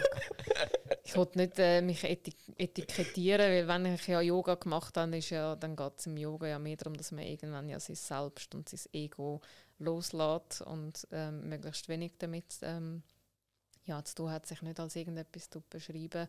Aber ich glaube, ich bin eine Person, die weiter auf der Suche ist nach sich selber und nach dem Selbst. Ohne dass ich dir jetzt eine konkrete beschicke. Ich glaube, ich, bin, ich kann sehr vieles sein und ich kann sehr vieles tun. Und wie hast du es dann so nach einem Jahr geschafft, so, wo alles erschmettert war, wieder alles eins, eins nach dem anderen wieder aufzulesen? So? Ja, genau, weil irgendwann sind wir noch, wie, wie, sind wir, wie haben wir dann wie habe ich bei der Nursing gegründet, oder? so auf dem Weg. Also ist für mich natürlich schon klar gewesen, oder irgendwie, auch wenn das Veto hat, habe ich gemerkt, ich kann nicht an meine Arbeitsstelle zurück. Es ist zwischenmenschlich so viel kaputt gegangen. Ich habe mich sehr schlecht behandelt gefühlt, ähm, von, obwohl das Pflegende sind, obwohl meine Vorgesetzte Psychiatrie-Pflegefachperson war, die eigentlich alles Verständnis von der Welt sollte haben, habe ich sehr wenig Verständnis bekommen, mich sehr auch rausgemobbt und rausgekattet gefühlt vom Ganzen. Und ich habe einfach gemerkt, ich kann das nicht zurück, es geht wie nicht. Und dann habe ich in dem Sinn schon mir überlegt, ja, was mache ich jetzt? Ähm, wo fange ich wieder an? Suche mir eine neue Stelle, habe auch eine neue Stelle gesucht, habe aber gleichzeitig, ich habe ähm, an dieser letzten Arbeitsstelle ähm, Maria Müller-Staub kennengelernt. Sie ist eine sehr bekannte Pflegewissenschaftlerin, die in den Ruhestand gegangen ist. Und sie hat Schulungen gemacht an dieser Organisation. Und ich habe ihr dort eines Tages gesagt, hey, ich würde so gerne auch den Pflegeprozess unterrichten, wie du das machst. Aber ich bin nicht so eine Koryphäe wie du, weißt mit Doktor, Professor da, international, bla bla bla. und sie hat wie gefunden, so ganz salopp so, ja, kannst ja gleich. Und ich, ich weiß nicht, ich bin dort irgendwie im siebten Monat schwanger gewesen, und ich fand so, ja, okay. und sie hat mich eingeladen zu ihrem Abschlusskongress, um etwas zu erzählen über den Pflegeprozess in der Spitex. Und ich habe dann ihr abgesagt und habe ihr dann wirklich gesagt, hey, schau, ich bin gerade im stationären Aufenthalt und einfach das Letzte, was ich jetzt gerade kann, ist gerade irgendetwas über meinen Arbeitgeber erzählen. Es geht wie nicht. Und sie hat sehr viel Verständnis für das gehabt und hat dann klangheimlich, als sie in den Ruhestand gegangen ist und Anfragen bekommen hat von Spitexen, die den Pflegeprozess geschult haben wollen, bekommen, denen meine Mailadresse also wirklich, also sie war eigentlich die, die das Ganze ein initiiert hat, weil ich hatte dann plötzlich Anfragen gehabt. Und ich meine, ich konnte dann schon eins und eins zusammenzählen und ziemlich schnell gewusst, wie kommen die Anfragen, ohne dass die in dem Mail das erwähnt haben. Ähm, Genau, also danke da nochmal an dieser Stelle. Und ich habe dann gefunden, einfach dann auch so, ja okay, dann bereite ich das jetzt vor und ja, es wäre schon professionell, wenn ich auch irgendwie ein Logo hätte. Und dann das Logo und den Namen dann irgendwie dann ziemlich schnell kann. Und gefunden, ja, wenn schon Logo, kann ich auch eine Homepage machen. Sieht einfach ein bisschen professioneller aus. Dann, ja okay, machen wir das auch noch so, grad selber. Und ähm, habe aber gleichzeitig immer noch Stelle gesucht, äh, habe auch etwa dann im Startup-Bereich, also ich eigentlich bei zwei verschiedenen Startups, das eine Startup, ähm, wo auch so ein bisschen im ähnlichen Bereich wie ich heute unterwegs war, sie hat sich aber für etwas anderes entschieden, weil ich ihr von Anfang an gesagt habe, ich mache schon da Schulungen, ich finde es sehr cool, was du machst. Wir könnten eigentlich, also wenn, dann würde ich bei dir einsteigen, machen wir, ziehen wir das zusammen gross auf. Sie hat sich dann aber für etwas anderes entschieden. Da bin ich bei einem anderen Startup in der Bewerbungsphase für eine 60%-Stelle. Und äh, die haben dann aber wie im Vertrag, also sie haben mir die Stelle auch gegeben, aber haben im Vertrag, ich darf keinerlei Sachen geltlich oder unentgeltlich neben der Arbeitszeit machen. Und ich habe dann gefunden, hey, ich schaffe 60 Prozent bei euch, nicht 100. also wenn ich noch irgendetwas anderes mache, nehme das bitte aus. Und sie gefunden, nein, nein, wir wollen jemanden, der all in kommt. Dann habe ich gefunden, sorry, aber dann, ich habe schon Schulungen, wo ich jetzt dann mache in den kommenden Monaten. Ich habe das aufgebaut und habe auch in dem Moment realisiert, ich bin nicht bereit, das wieder zu loslassen. Also ich habe jetzt etwas gestartet und ich möchte das weitermachen. Gleichzeitig habe ich auch, ich habe schon gesagt, ich habe so die innere Stimme gehabt, so, ich möchte etwas Eigenes haben. Ähm, ja, ich arbeite nicht im Geschäft von meinem Vater, ich möchte das Eigenes haben. Ich habe auch die Yoga-Ausbildung noch gemacht ähm, in dieser Zeit und mir auch überlegt, soll ich Yoga unterrichten? Also ich habe wirklich einen Moment überlegt, soll ich komplett jetzt von der Pflege weg und nur noch Yoga unterrichten? Ich Habe dann aber wie realisiert, ja, Yoga findet vor allem am Abend statt. Und dadurch, dass ich ein kleines Kind mhm. daheim habe, sind die Abende, wo ich weggehen kann, ein begrenzt. Weil ich meine, mein Freund will auch noch am Abend etwas machen. Äh, ich habe auch Hobbys. Ich tue auch noch gerne klettern, gehe gerne ins Fitness neben dem Yoga. Und habe dann gemerkt, nein, das funktioniert jetzt wie nicht. Ich habe zwar schon ähm, als Vertreterin den Schwangerschafts- und Rückbildungs-Yoga noch gegeben, aber habe dann eigentlich gefunden, nein, weißt du was, ich gehe all in mit Better Nursing. Ich tue mein Angebot ausbauen und wenn es nicht klappt, dann einen Job würde ich sicher wieder kriegen. Genau, und jetzt sind schon zwei Jahre dann bald dabei. ich bin immer noch äh, voll dabei und finde es mega cool. Krass. Also, du hast wie so das Zusammenpflücken, also das wieder zusammen aufbauen, hast halt wie so. Du bist irgendwie so von einer Klippe abgestoßen worden von, von der Professorin. Aber sie hat dir halt Aufträge und dadurch ist halt wie so Bad Nursing entstanden ja, ich könnte nicht sagen, sie hat mich also. Klippen Also ich meine, ich habe ja das Know-how schon gehabt. Ja. Ich glaube, sie hat wie einfach den Anstoß gegeben. Sie hat wie den Stein ins Rollen gebracht, dass sich etwas hat dürfen entwickeln wo ich vielleicht allein den Mut nicht gehabt hätte oder nicht mich als genug gut empfunden hätte, dass ich das könnte. Und ähm, ja, mal sie hat das eigentlich angerissen und wir sind auch immer noch im Kontakt äh, miteinander und äh, ja, Nein, weil es läuft auch wirklich gut. Ich konnte auch vielen Spitex-Organisationen schon helfen. Ich habe weiter Aufträge. Es war ein gutes Jahr. Gewesen. Ich habe seit dem letzten Herbst die erste Mitarbeiterin angestellt, die übrigens auch im Masterstudiengang war, über, alle, über alle drei Organi also alle drei Fachhochschulen, äh, die bei mir arbeiten und habe jetzt auch ab dem Februar einen Wundexpert bei mir im Team, wo ich jetzt wirklich Leute mir ins Team möchte holen möchte, die noch mehr Know-how in gewissen Bereichen haben, wie ich es habe, dass man auch möglichst vollumfassend könnte, alles, was Pflegequalität angeht, können, ähm, ja, zur Verfügung stellen und anbieten und die Organisationen die Hilfe brauchen, die sie brauchen. Äh, die Hilfe können anbieten, die sie brauchen. Und dann helfen dir einfach Spitex, in dem Fall das Personal weiterzubilden in diesem Bereich. In dem Fall. Ja, also ich glaube, alle Anfragen sind unterschiedlich, die wir haben. Ähm, ja, es ist eine Beratung, die wir machen. Ähm, das kann aber auch ähm, eben eine Schulung sein, wo wir Mitarbeitende schulen in gewissen Themen. Das können alle Mitarbeitenden sein, es kann nur eine äh, Berufsgruppe davon sein. Es können aber auch ganze Projekte über die ganze Organisation ähm, ja, tangieren, wo einfach niemand Kapazität oder das Know-how hat dafür oder einfach sie kommen nicht weiter. Ich habe auch eine Organisation die haben zweieinhalb Jahre an ihrem Medikonzept umgeiert und sind nicht zum Abschluss gekommen davon und dann haben wir das von extern gemacht und dann ist das innerhalb von zwei Monaten ins Rollen gekommen. Ähm, oder auch Leute, also Organisationen, die sich möchten zertifizieren lassen in der Qualität und aber auch nicht wissen, ja, wie machen sie das alles und was braucht es jetzt alles, wo wir dann wirklich dort unterstützen und helfen ich habe aber auch interimsmäßig im Heim sieben Monate geschafft meinem ersten Jahr, wo die Pflegeexpertin, die langjährig dort war, gegangen ist und sie nicht gerade wieder gefunden, weil ich meine, Pflegeexpertinnen mit Master gibt es etwa 1000 in der Schweiz, also es ist jetzt nicht, dass es uns äh, ähm, so häufig gibt, auch wenn immer mehr ausgebildet werden und auch von diesen 1000 sind etwa 7% in der Spitex unterwegs. Ähm, von dem her ist es nicht unbedingt so, dass man immer noch jemanden findet, wenn man die Stelle ausschreibt. Das heißt, wir haben dann dort unterstützt, bis sie wieder zwei Personen können anstellen und dann sind wir auch dann wieder raus. Und so sind ihr eigentlich wie so, ihr macht alles rund um den Bereich Pflege dem Fall? Ja, genau. Also alles um den Bereich von der Pflegequalität, sage ich so, ja. Das kann aber auch sein, das Fehlermanagement, ähm, ja, Projekt, äh, der ganze Pflegeprozess, Pflegedokumentation, Pflegeberichte schreiben, wie macht man das, ähm, ja, jetzt eben noch die ganze Wundversorgung, die ganze Palliativcare, wo man ganz viele Bereiche von der Pflege eigentlich, ja, die Organisationen die Unterstützung geben. Weil ich meine, die Nachfrage wird immer größer, die Organisationen wachsen und wachsen müssen anstellen und anstellen, aber manchmal einfach Prozess intern nicht mitwachsen.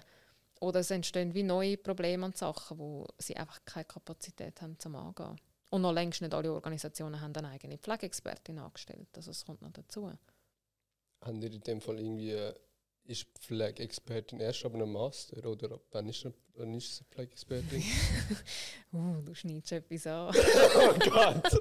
ja, also es, das ist so. Also so wie Yoga-Lehrer oder Yoga-Lehrerin ist kein zertifizierter Titel. Also du kannst einen Zwei-Stunden-Kurs machen und kannst sagen, du bist Yoga-Lehrerin. Darum sage ich immer, ich habe einen 500-Stunden-Kurs. Weil das sagt etwas anderes aus, wie intensiv wenn ich mich damit auseinandersetze, als wenn du ein Wochenende machst. Und bei der Pflegeexpertin ist es auch so, es gibt mittlerweile Pflegeexpertin APN, wo du dich kannst zertifizieren lassen, was ein geschützter Titel ist. Wo du gewisse Sachen ähm, musst entsprechend ähm, aufzeigen, dass du die gemacht hast, dass du supervidierte äh, Praxis gehabt hast, dass ähm, musst auch dann alle fünf Jahre wenn es mir nicht ist, alle fünf Jahre musst du das wie rezertifizieren lassen. Das habe ich aber selber auch nicht gemacht. Das ist im 18. rausgekommen und ich war dort die einzige Pflegeexpertin in der Spitex, habe die Stelle neu aufgebaut und habe gemerkt, ja, ich habe niemanden da drin, der mich supervidieren kann. Ich habe keinen Arzt in dieser Organisation, ich habe keine andere Pflegeexpertin, wie soll ich das machen? Also habe ich gefunden, so, ja, es setzt mich zwar unter Druck, das zu machen, aber ich, ja, habe die Möglichkeiten nicht in dieser Stelle. Jetzt, in der Funktion, wo ich jetzt bin, habe ich die Zertifizierung auch das Gefühl, ja, wir können das höchstens untereinander supervidieren und gleich habe ich das Gefühl, es ist mehr ein Nurse Practitioner, der so viel enger im Team schafft, und die Zertifizierung ähm, soll können haben. Es ist aber so, dass sich auch Pflegeexpertinnen als solches nennen, die einen Bachelor haben oder wo über andere Wege irgendeinen CAS, DAS, MAS gemacht haben. Ähm, was auch gut ist, sie tragen auch beitragen zu der Pflegequalität. Es ist für mich aber doch, wo auch in der Praxis mit verschiedenen Stufen geschafft haben, schon einmal etwas anderes, auch ob du ein MAS oder ein MSCN gemacht hast. MSCN ist einfach, einfach der Master of Science, ja genau, also wirklich der, mhm. ja, der, der auf dem Bachelor aufbaut und nicht du machst einen HF und dann machst du noch ein MAS, das ist auch ein Master, aber das ist einfach eine fachliche Vertiefung. Ich finde aber ein Master of Science hat schon einmal grundlegend hast du nachher andere Sachen, die du mitbringst, weil es ist drei Jahre Vollzeit. Also, äh, nein, das stimmt nicht, es ist eineinhalb Jahre Vollzeit, es ist drei Jahre berufsbegleitend, sorry. Ähm, aber du hast einfach dort anders und es ist aufbauend auf dem Bachelor, wo du schon die drei Jahre Vollzeit gehabt hast. Also du hast einfach eine andere Menge, wo du musst irgendwie stapeln plus schon anders denken, wo du dort hingehst. Also wirklich ohne das jetzt minder. Das machen auch andere ganz viel zu der Pflegequalität, wo einfach andere Wege halt gegangen sind. Also ist Pflegeexpertin an sich nicht irgendwie wirklich ein geschützter Begriff. Man kann APM, APN, Advanced Practice Nurse, ja. APN, APN machen oder halt Master Science äh, Nursing. Mm, nein, also du kannst einfach Pflegeexpertin, also ich nehme mich auch Pflegeexpertin APN MSCN, also eigentlich MSCN, APN mache ich mehr halt noch auch so CEO-technisch, aber ähm, also der APN CH, es ist dann eigentlich APN-CH, das ist der zertifizierte Titel, was du nicht darfst, ähm, äh, in dem Sinn tragen. Dort musst du wirklich, du musst den Master haben, Aha, also du musst okay. den Master of Science haben, sonst kriegst du den APN CH nicht. Und das muss man dann wieder irgendwie jemandem anfordern, so, ja, will jetzt den Titel haben, also Pflegeexpertin. Ja, genau, du musst dann entsprechend alles einschicken. Du hast dort ähm, ja, eine Vorlage, was alles dort reinkommt, deine supervidierte Praxis, die Personen musst angeben, wo, wie, welche Stunde hast du, in allen Kompetenzen hast du die ähm, gemacht, ja. Und das ist sicher die Zukunft. Das ist sicher das, was ich möchte es auch. Ich möchte es schon lange. Ich habe einfach auch das Gefühl, so, ja, also ich, ich will es ehrlich können auch machen und habe das Gefühl, so in meiner jetzigen Funktion, wo ich als Geschäftsleitung von Better Nursing bin, finde ich es schwierig, meine Kunden anzugeben, dass sie mich als supervidierte Praxis irgendwie, also es ist wie so, ich habe das Gefühl, es ist so nicht richtig. So ist die Möglichkeit für mich wie nicht gerade gehen, um, um den Titel zu erlangen, obwohl ich definitiv de, dem Titel würdig wäre. Also müsstest du in dem Fall einfach die ganze Bürokratie-Zeugs machen und dann hättest du den Titel? Ich müsste jetzt wie in dem Sinne externe Praktika oder so irgendwie machen, dass ich die supervidierte Praxis oder ich bin schon im Gespräch mit einer anderen Pflegeexpertin, ob wir uns gegenseitig können supervidieren und sie sind im Gespräch. Also es wird sicher kommen. Es braucht auch noch da einfach Entwicklung, dass man die Rolle, wenn man jetzt nicht nur die Rolle gerade wirklich im Spital hat, oder, wo, wo man, ich meine, im Spital hat es vielleicht 20, 30 Pflegeexpertinnen mit Master. Du hast einfach da in der Spitex, je nachdem hast, wenn du alleine bist in einer Spitex, ist es einfach, dann ist es wie nicht möglich. Wenn du in der Hausarztpraxis schaffst als Nurse Practitioner, dann hast du den Arzt. Ich glaube, es ist einfach sehr von der, von der Organisation, wie ich dort arbeite, macht es einfach das ein bisschen schwieriger. Ja, Ja. Und hast du noch gerne Tamil Snack probieren. ja merci. gebracht haben. habe mich schon gefreut darauf. Ich muss dazu sagen, ich habe ja auch dir etwas heute mitgebracht, gell? Ja, es ist drei Königskuchen, glaube ich, oder? Genau. Ich würde sagen, der drei Königskuchen. Ich meine, das ist in der ersten Januarwoche mein Lieblingsessen, mein Hauptessen. Ja, ich habe ehrlich gesagt auch noch nie gegessen. Schmeckt tipptopp. Auch sehr neutral, irgendwie. Aber ja, kann man gut vor dem Fernsehen essen. Und ja, das sind so weitere Ziele von Better Nursing. So, jetzt ist ja 2024, neues Jahr. Ja, was ist die erste Woche vom neuen Jahr? Also ich habe noch strategische Sitzung geplant, so wirklich dann, wo wollen wir auch hin, äh, ja, was wollen wir machen? Weil, ja, ich meine, man muss auch sagen, es hat einerseits mich auch gerettet, Geschäftsführerin zu sein, aber es ist definitiv nicht einfach. also ein eigenes Business zu machen, macht sehr viel Stress, es macht sehr viel Sorgen. Ähm, es ist nicht nur einfach. Äh, Ich bin auch, also ich habe das Gefühl, immer so im November bin ich so, wir haben überlegen, muss ich das Ganze hinschmeißen und wieder eine Stelle suchen. ah, schon. ja, ja, auch wenn eben, ähm, kommen wir dann wieder also entsprechend auch Coaches ein, bleiben im Austausch, um wirklich auch schauen, muss ich Sachen einfach anders machen, aber wie muss ich es machen, dass es funktioniert, weil an sich Spass macht es mir. Ziel für 2024, ähm, ja, ganz konkret habe ich es nicht, aber sicher, dass es, dass es weiterhin gut läuft, dass ich es gut kann, mein Leben sagen wir, balancen, ähm, dass ich auch meinem Kind kann gerecht werden kann, dass ich meinen Hobbys kann gerecht werden kann, aber dass ich doch auch kann, ähm, arbeiten und dass es gut läuft. Ähm, dass meine zwei Mitarbeitenden, wo ich ja jetzt dann habe, dass die gut an Bord kommen und mir genug Aufträge haben, dass ich nicht an die wieder muss gehen lassen in dem Sinn, sondern dass wir wirklich als Team können wachsen und auch ähm, vielleicht auch noch grösser können werden von der Organisation her. Ich möchte unbedingt das E-Learning fertig machen das Jahr und ich habe schon das Gefühl, seit zwei Jahren sind wir irgendwie dran mit der Partnerorganisation, aber es ist irgendwie so nicht fürschig gegangen und ich hoffe jetzt, dass das endlich das Jahr ähm, rauskommt. Ich freue mich auch schon sehr. Im Herbst haben wir schon auch Schulungen organisiert zu Pflegeprozessen in der Spitex mit einer Kollegin, wenn ich das zusammen mache. Ähm, ja, wenn ich auch einfach das schön über die Bühne möchte bringen und Freude möchte auch haben bei dem, was ich mache, auch mit einer gewissen Leichtigkeit. Geil, ja. ähm, ja, jetzt kommen wir schon zur letzten zwei Fragen. Welche drei Bücherempfehlungen hättest du so? Ich habe das, also ich, meine, ich habe gewusst, dass die Frage kommt. Ja. Und ich habe dann, ich habe mein Bücherregal daheim angeschaut und habe gemerkt, wow, ich habe schon sehr viele Bücher gelesen, aber voll keine zum Thema Gründung. also das sind ja die Bücher, die da ein bisschen mehr empfohlen werden. Ich habe gemerkt, ich habe hinsichtlich, dass ich ein vierjähriges Kind habe, ich habe so viel zum Thema, weißt, Kindererziehung, Montessori, artgerecht, Babyjahre, Baby-led Weaning und weiss nicht, ich habe so viele Bücher so gelesen, also wirklich total Fachbücher. Ich habe auch so viele Fachbücher von der Pflege daheim, wo ich dir alle nicht empfehlen kann, ähm, wo ich auch ja, Bücher habe, die ich fast täglich ja brauche, gerade wenn es um Pflegeprozesse und so geht, aber die interessieren die äh, glaub, Zuhörer weniger. Genau, aber ich habe mir natürlich schon auch überlegt, was habe ich, was wäre ähm, vielleicht spannend und äh, das eine ist Lean Hospital vom Walker, wo ich ein sehr spannendes ähm, Buch finde, wo man wirklich auch so ein bisschen die Effizienz von, ähm, von der Pflege oder einfach vom ganzen Spital ähm, auch kann anschauen kann. Dann habe ich ähm, Reinventing Organization vom Lalou, wo ich, äh, wo ich auch schön finde, es gibt eine illustrierte Version, da muss man nicht den ganzen Schinken lesen, sondern es hat äh, viel auch mit Bildchen, finde ich auch noch angenehm. Und dann habe ich gefunden, etwas, was ich auch ähm, sehr gut gefunden habe vom Buch, wo jetzt aber nicht unbedingt für Gründer und auch nicht für das Gesundheitswesen ist, aber für jeden persönlich, ist äh, Karma vom Sadhguru. Okay, ja. Spannend. Würde ich mal definitiv anschauen. Und die letzte Frage, welche drei Tipps wirst du 20-jährigen Ich geben? Also erstens würde ich sagen, ähm, mach dich auf die Suche nach dir selbst, slash dem selbst.